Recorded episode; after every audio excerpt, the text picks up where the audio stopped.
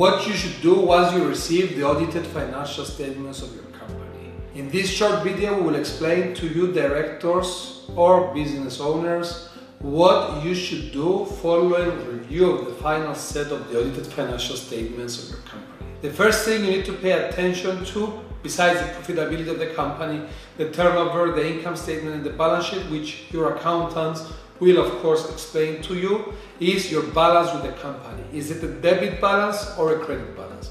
As explained in other videos, both balances carry and have tax implications at the personal level. If it's a debit balance, then it means an accrued interest might be taxed at your personal income tax return, or if it's a credit balance, this could hinder a request from the income tax office for a capital statement. These balances are very important. Please have a look at our other videos which explain their importance and their implications in detail.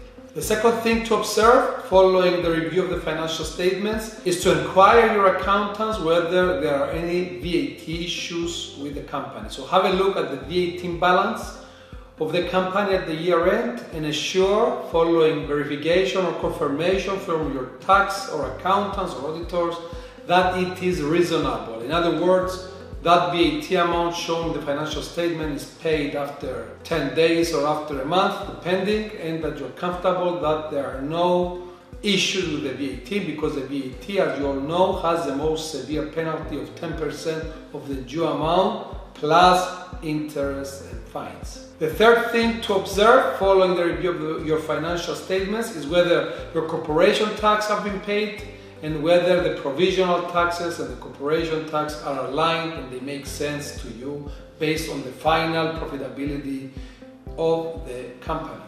The fourth thing to check is your dividends. Have you taken any dividends? If so, has a dividend tax been paid?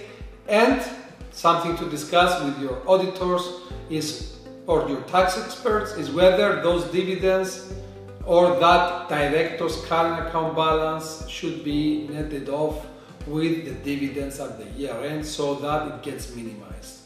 Some accountants call it director's current account, some others shareholders current account, more or less is the same. So your auditors will verify whether a dividend should go against your debit or credit balance and, and reduce it or even make it zero. The fifth element and the more straightforward element that you need to inquire with your auditors is whether the relevant submissions took place or will take place or request a confirmation when they do actually take place.